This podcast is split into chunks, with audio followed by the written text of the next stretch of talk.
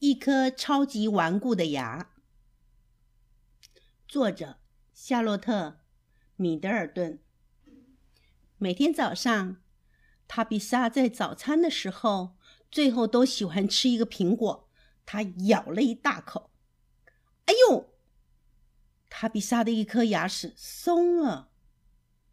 她冲着爸爸笑了，爸爸也冲着她笑着说：“如果今天晚上你的那颗牙齿放在枕头下面的话。”牙齿小精灵就会把它收走，还会留给你一点钱呢。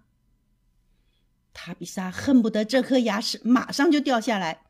他上楼回到房间，打开音乐，说不定扭来扭去就能把牙齿给扭下来。可是这太热了，也太累了。塔比莎穿上衣服走下楼，他把绳子的一头拴在他的牙齿上，另一头。绑在乌龟的身上，可是乌龟走了两步就睡着了。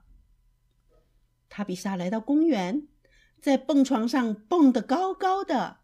他希望牙齿能蹦出来，可是牙齿连动都没动一下。回到家里，他又有了一个主意，说不定爸爸的捕蝇草可以变成补牙草呢。可是，一只苍蝇抢在了他的前面。现在时间越来越晚了，塔比莎只剩下一个主意了。他把使劲嚼过的泡泡糖，一头粘在牙齿上，另一头粘在门把上。可是也没有用。塔比莎不高兴了。他把能想到的办法一个个都试过了。现在该睡觉了。今天晚上牙齿小精灵不会来了。